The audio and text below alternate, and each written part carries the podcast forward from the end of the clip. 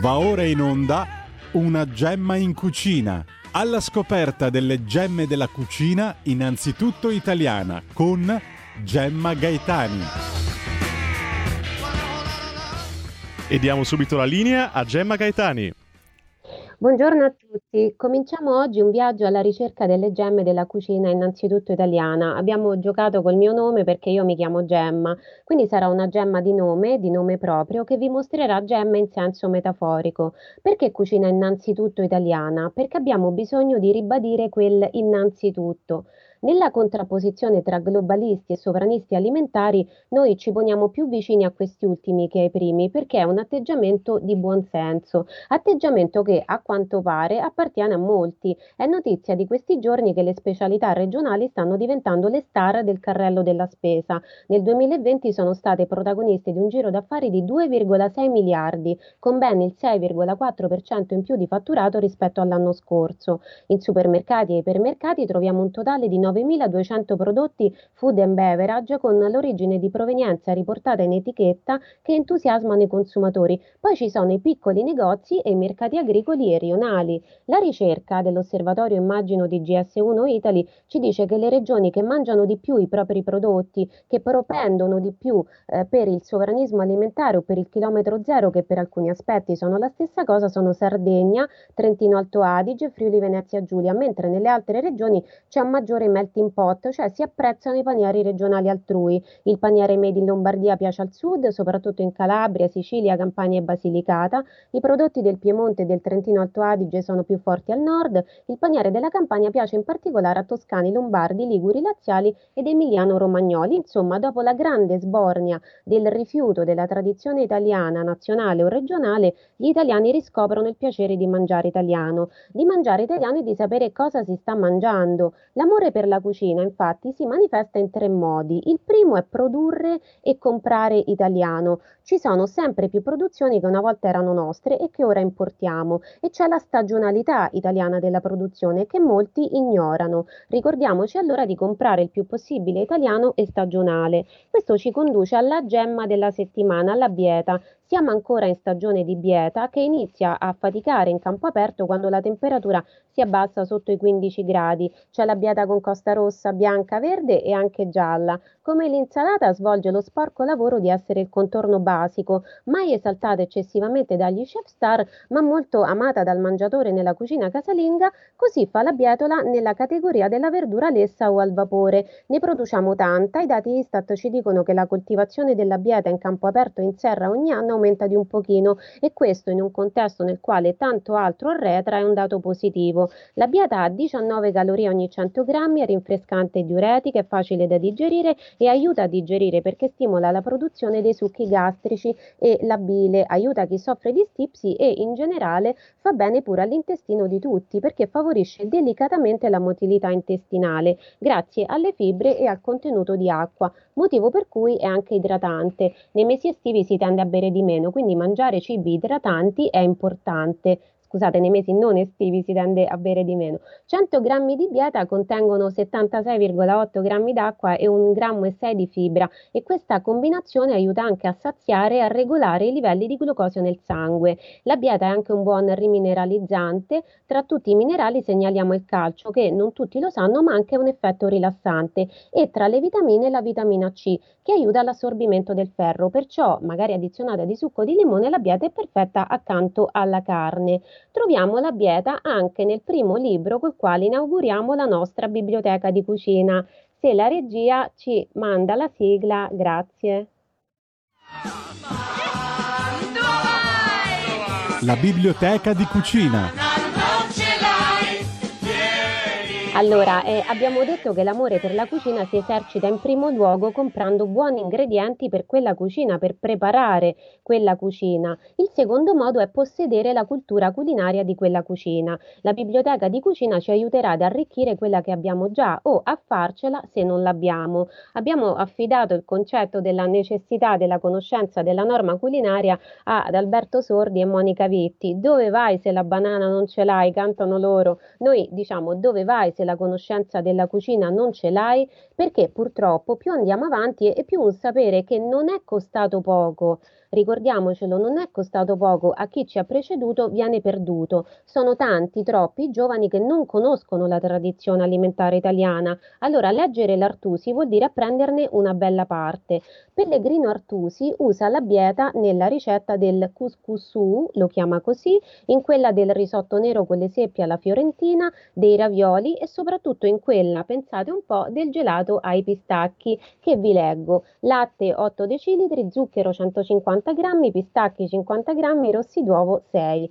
I pistacchi sbucciateli con l'acqua calda e pestateli finissimi con una cucchiaiata del detto zucchero, poi metteteli in una cazzaruola con i rossi d'uovo e lo zucchero, rimestando il tutto ben bene. Aggiungete il latte e ponete il composto al fuoco girando il mestolo e quando sarà condensato come la crema, versatelo di accio nella sorbettiera. Questa dose potrà bastare per 8 persone. Certuni usano di abbrustolire i pistacchi. Io non lo approvo perché perdono il loro gusto particolare particolare. Mi dicono che per rinforzare a questo gelato il color verde dei pistacchi si usa di unirvi un poco di bietola lessata e passata dallo staccio. Come avete sentito, l'Artusi usa l'italiano dell'Ottocento perché è un italiano dell'Ottocento. La prima edizione del suo ricettario è infatti del 1891. Pian piano arrivò un successo clamoroso e sono 130 anni che questo tomo è, eh, resiste e in qualche modo lotta insieme a noi, insieme a una gemma in cucina anche oggi. Noi sentiamo dire sempre dai cuochi contemporanei che le ricette ci devono raccontare una storia, suscitare un un'emozione, fornire un'esperienza. Beh, procuratevi la scienza in cucina se non lo avete, lo trovate anche su internet sul sito www.pellegrinoartusi.it gratuitamente e rileggetevelo o leggetelo per la prima volta se non lo conoscete in questa settimana. Il terzo modo che abbiamo per apprezzare la cucina è eh, cucinare. Ce lo dice anche il nostro Food Art, questa rubrica che si chiama così eh, e che è eh, l'appuntamento per una citazione artistica ogni settimana con la quale noi ricorderemo che il food, questo cosiddetto food, cioè il cibo, non è solo quello instagrammabilmente inteso, non è solo hashtag dei social network, ma è stato ed è anche nobile oggetto di produzioni artistiche. Allora andiamo con la sigla di Food Art e poi con il Food Art di questa settimana. Grazie. Food Art.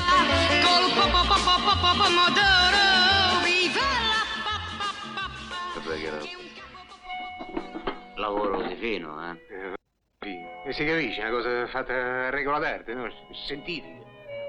E perciò dico, e, e ci smosciamo proprio adesso. Hai capito? Eh, se acceleriamo i tempi, ormai le porte sono staccate. Sì. Io dico, ce la possiamo fare. Sì, No? sì. Ma che vuoi? Ah, buona. E lasciami, hai capito? Guarda che non ce la possiamo fare mai. Eh. Rubare è un mestiere impegnativo, ci vuole gente seria, mica come voi. Voi al massimo potete andare a lavorare. A lavorare. Lo so anch'io. Ma lavorare è stanca. Le buone. Non la voglio. Le buone. E pasta e ceci. Ma insomma, dico io, ho portati fino qui. Se poi sono venuti degli impedimenti è colpa mia. Io avevo tutto chiaro, tutto scritto qui. Senti, da retta a me. È buono. La capoccia, mettila a riposo, che è meglio. Tu sei forte, gagliardo, palo e piccone. Quello è il genere tuo. Ma, ma- ma- come si apre sta Eh, baracca? uno degli scassinatori. Eh, tira così. Ah sì?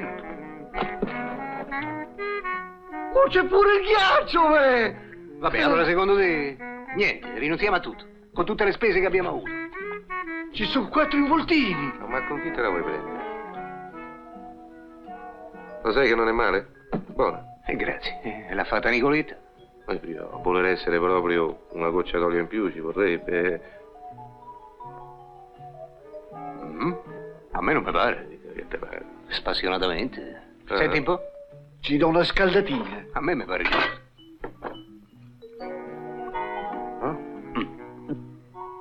Da un po'? Dalle nostre parti diciamo, Butta giù. femmina piccante pigliala per amante, femmina cuciniera pigliala per mogliera.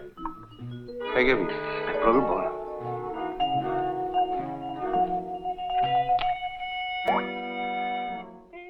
Eccoci, allora, in questo film che è una pietra miliare della nostra cinematografia, cioè i soliti eh, ignoti, c'è anche la dichiarazione di una dicotomia da parte di questo simpaticissimo, simpaticissimo personaggio che è Ferry Botte. Femmina cuciniera pigliala per mogliera, femmina piccante pigliala per amante. Beh, su questa eh, appunto dicotomia noi non siamo d'accordissimo perché secondo noi non solo la donna ma anche l'uomo deve essere eh, di qualunque orientamento sessuale, deve essere un po' partner, un po' amante. Però quello che ci piace della sentenza di Ferry Bott è l'affermazione che saper cucinare sia un valore. È qualcosa che oggi abbiamo dimenticato, non solo per quanto riguarda le donne, ma per quanto riguarda chiunque. Allora riscopriamo l'orgoglio di sentirci e di essere cucinieri.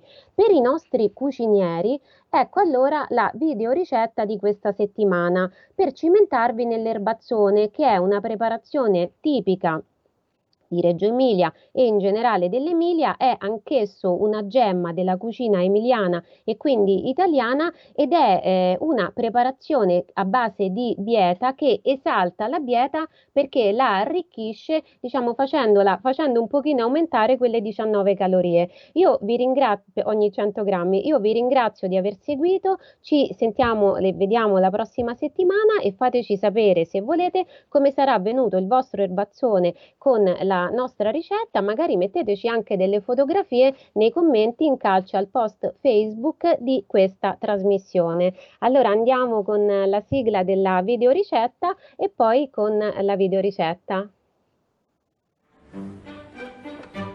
La videoricetta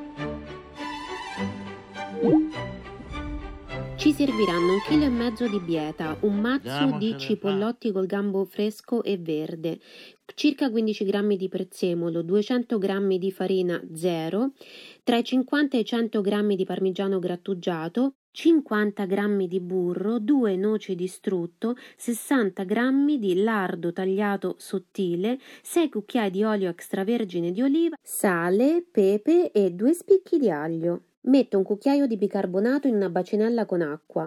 Taglio via il fondo dal cespo di coste, tiro via i filamenti dalla costa e poi taglio le coste e le metto nell'acqua dove avrò mescolato bene il bicarbonato. L'erbazzone è un pat dell'Emilia Romagna, un prodotto agroalimentare tipico, eh, tipico della città di Reggio Emilia in particolare, che si può preparare o con le bietole da taglio o con la bietola da costa. Noi stiamo usando la bietola da costa. Erbazzone e scarpazzone sono sinonimi. Erbazzone deriva da erbette, che è il nome col quale in Emilia-Romagna chiamano le bietole da taglio, mentre scarpazzone deriva da scarpa, che è il nome che usano per indicare la costa della bietola da costa. Dopo che abbiamo messo le coste e poi dopo le foglie delle bietole dentro l'acqua con il bicarbonato, prendiamo i cipollotti, eliminiamo dal gambo la parte verde scuro. Ci deve rimanere soltanto il cipollotto con la parte del gambo verde chiaro. Eliminiamo il fondo dei cipollotti e sciacquiamoli per bene. Questa erbazzone è quello che tipicamente si trova a Reggio Emilia, ma esiste anche il cosiddetto erbazzone o scarpazzone di montagna. Questo è una torta salata che ha un fondo di pasta e anche un top di pasta, mentre invece l'erbazzone di montagna ha soltanto un fondo coi bordi rivolti all'insù, esattamente come se fosse una crostata, infatti alcuni ci mettono anche delle strisce di pasta sopra. L'altra differenza è che nel ripieno ci va il riso. Dopo aver tagliato a rondelle i cipollotti e aver sbucciato e tolto l'anima ai due spicchi d'aglio, li lavo bene il prezzemolo. Dopo aver sciacquato la bieta, metto a bollire in un tegame grande nel quale verso anche un bel bicchiere d'acqua. Prima le coste, dopo qualche minuto aggiungo anche le foglie che hanno bisogno di meno tempo delle coste per cuocere, poi incoperchio e faccio andare circa una decina di minuti e poi scolo. Per la pasta metto nel bicchiere del robot eh, 200 g di farina, una noce di strutto, sale, pepe, eh, due cucchiai di olio e faccio andare, cioè attivo il robot. Nel frattempo dal dosatore verso l'acqua, all'incirca mezzo bicchiere. E ci vorranno pochissimi secondi. Vedrete che prima si formano delle briciole, poi si eh, appunto uniscono e viene fuori un impasto. A quel punto vi potete fermare. Ricoprite la palla dell'impasto con pellicola alimentare e mettete a riposare in frigo. Perché il riso nell'erbazzone di montagna e non in quello di città? Perché le mondine scendevano dalle montagne a valle per lavorare nelle risaie, mondare appunto il riso dalle impurità e venivano pagate per ogni giornata di lavoro il riso che poi consumavano così.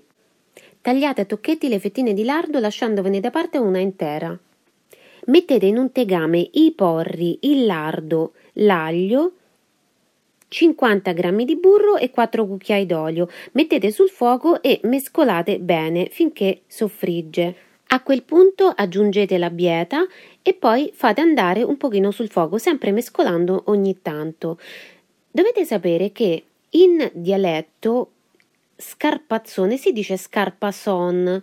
Non dovete assolutamente confonderlo con lo scarpasot, che è un'altra cosa, ed è cioè l'erbazzone o lo scarpazzone di Correggio, la città natale di Luciano Ligabue. Lo scarpasot è un deco e non ha il fondo.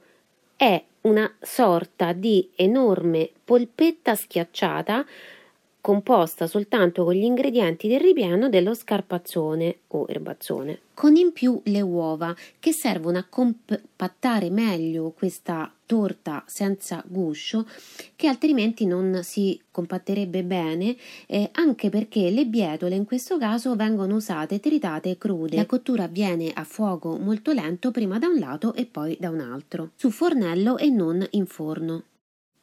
Dopo circa 10 minuti di cottura prendiamo il nostro di ripieno e lo mettiamo dentro al frullatore. Lo dobbiamo frullare in maniera abbastanza grossolana, dopodiché lo rimettiamo sul fuoco per far evaporare più acqua possibile, proprio perché il ripieno che andremo a mettere nel nostro guscio non deve essere troppo bagnato. Eh, ci vorranno circa 30 anche 40 minuti. Lasciate il tegame scoperto, ogni tanto date una rimestata e fate andare a fuoco basso.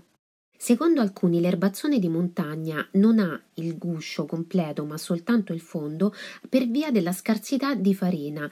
A causa delle eh, poche vie di comunicazione e anche della povertà in montagna arrivava poca farina e quella che arrivava doveva essere usata per preparare il pane.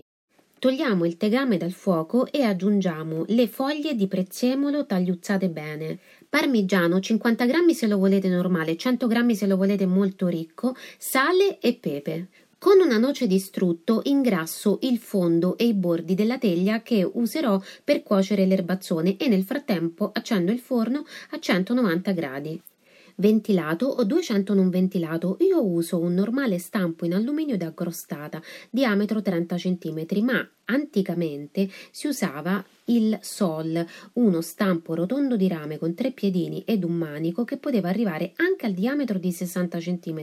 Pensate che quando si costruiva un forno nuovo dentro casa si badava che eh, l'ingresso fosse a misura di sol.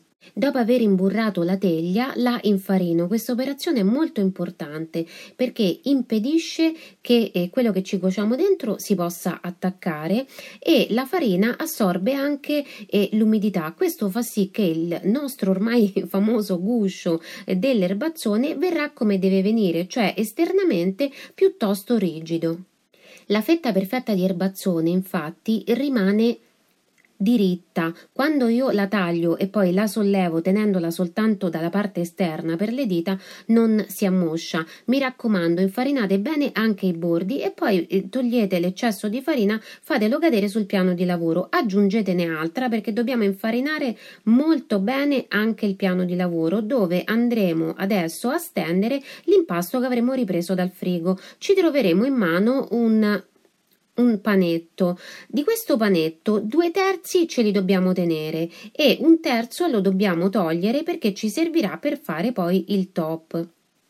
Quindi passate tutti i lati del terzo che togliete nella farina e poi passateci anche tutti i lati di, di quella parte di panetto grossa più o meno due terzi che vi siete tenuti e man mano che li passate nella farina allargatelo con le dita, poi con le mani tirate piano piano da una parte e dall'altra per allargare, iniziando quindi a trasformare questo panetto in un tondo e poi intervenite con il mattarello. Dovete allargare la sfoglia, deve avere una forma circolare. Questa sfoglia dovrà andare a coprire il fondo, i bordi e poi dovete pure ripiegarla sopra. Eh, il mm, top del guscio quindi eh, considerate un 30 6-35 cm di diametro. Eh, non esagerate comunque con il mattarello perché vedrete che la consistenza di questa pasta, che è una pasta agima perché non contiene lievito, proprio grazie allo strutto eh, è facilmente modellabile anche con le mani, è molto elastica, quindi non tiratela eh, fino al massimo che potete perché poi quando la sposterete eh, vi si allargherà lo stesso un pochino sotto le mani.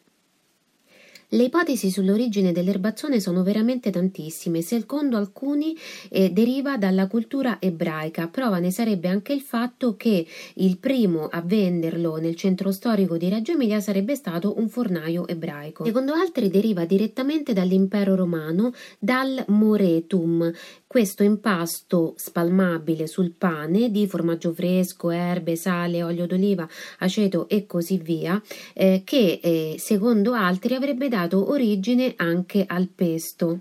Anche il moretum, infatti, si preparava con il mortaio, tanto che mortaio deriva dal latino moretarium.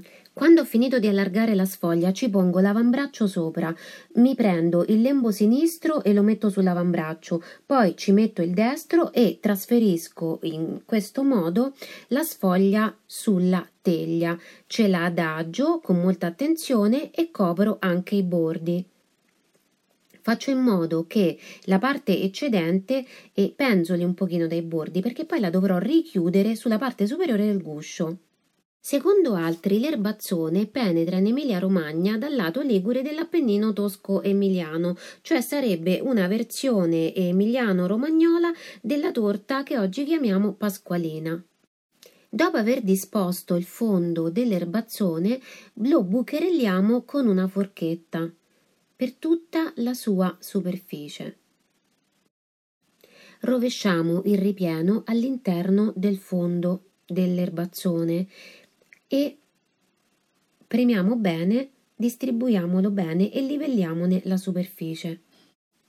Distribuiamo un altro po' di farina sul nostro piano di lavoro, andiamo a prendere quel terzo del panetto che ci siamo tenuti da parte e stendiamolo, anche questo esattamente come abbiamo fatto prima, cioè dobbiamo sempre pensare che quando poi l'andiamo a prendere con le mani e lo disponiamo si espanderà di qualche altro centimetro, quindi non esageriamo. Ricordiamoci però che ci serve eh, abbastanza largo perché eh, dobbiamo fare anche delle piegoline. Mi raccomando, infarinatelo bene prima di procedere col mattarello perché non dobbiamo assolutamente far attaccare l'impasto al mattarello.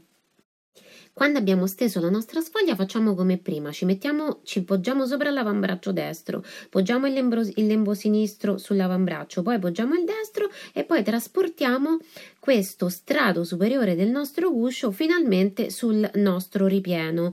E devo, dobbiamo fare delle increspature, quindi se è un pochino più largo va benissimo, facciamo in modo di distribuire in maniera armoniosa eh, queste increspature e poi dopo ricopriamo tutto quindi ricopriamo i bordi della eh, parte superiore del guscio che abbiamo appena messo con eh, i bordi della parte superiore. Dopodiché, dopo che abbiamo finito tutto, oh, abbiamo ripiegato i bordi per tutta la superficie, con una forchetta bucherelliamo anche anche la parte superiore dell'erbazzone. Mi raccomando, premete bene i bordi perché si devono attaccare bene. Distribuite uniformemente anche eh, i buchini con la forchetta e poi finalmente inforniamo nella parte bassa del forno e mettiamo il timer a 20 minuti. Trascorsi i 20 minuti andiamo a riprendere il nostro erbazzone. Lo prendiamo dal forno. Mi raccomando, dopo che l'avete estratto, chiudete bene il forno per non disperdere ulteriore calore. Ci portiamo la nostra teglia sul piano di lavoro, prendiamo la fetta di lardo che ci eravamo lasciati da parte, la pallottoliamo e poi, come se fosse eh, una spugna, la passiamo, la strofiniamo con molta delicatezza sopra alla superficie dell'erbazzone. Questo che è caldo farà eh, sciogliere eh, la nostra fetta di lardo, quindi la superficie si ingrasserà e la fetta si scioglierà, certo non del tutto, però si assottiglierà. Quindi quella parte che poi vi rimarrà in mano dopo che avrete appunto ingrassato bene, fatelo più volte tutta la superficie dell'erbazzone, la spezzerete in tocchetti in pezzetti che poi disporrete proprio sopra l'erbazzone, uno qua e uno là, in maniera anche in questo caso molto armoniosa. Portate di nuovo in forno l'erbazzone, spostate la griglia dal eh, ripiano più basso a quello centrale, chiudete e fate cuocere altri 10 minuti, massimo 15. La superficie dell'erbazzone deve essere brunita, non bruciata, attenzione, ma abbastanza brunita tiratelo fuori e lasciatelo freddare. Tagliatelo soltanto quando sarà freddo. Con queste dosi noi otteniamo quattro fette molto abbondanti che sostituiscono decisamente un pasto completo oppure otto fette normali. Eh, la cosa importante è eh, che quando prendete la fetta in mano eh, e la sollevate, essa eh, rimanga diritta, rimanga appunto orizzontale e non si inclini. Se vi succede questo, allora l'erbazzone è venuto perfettamente. Bene, io vi ringrazio eh, per il seguito. Eh, spero che riusciate a fare l'erbazzone con la mia ricetta e ci vediamo la prossima volta. Grazie, ciao! Avete ascoltato una gemma in cucina.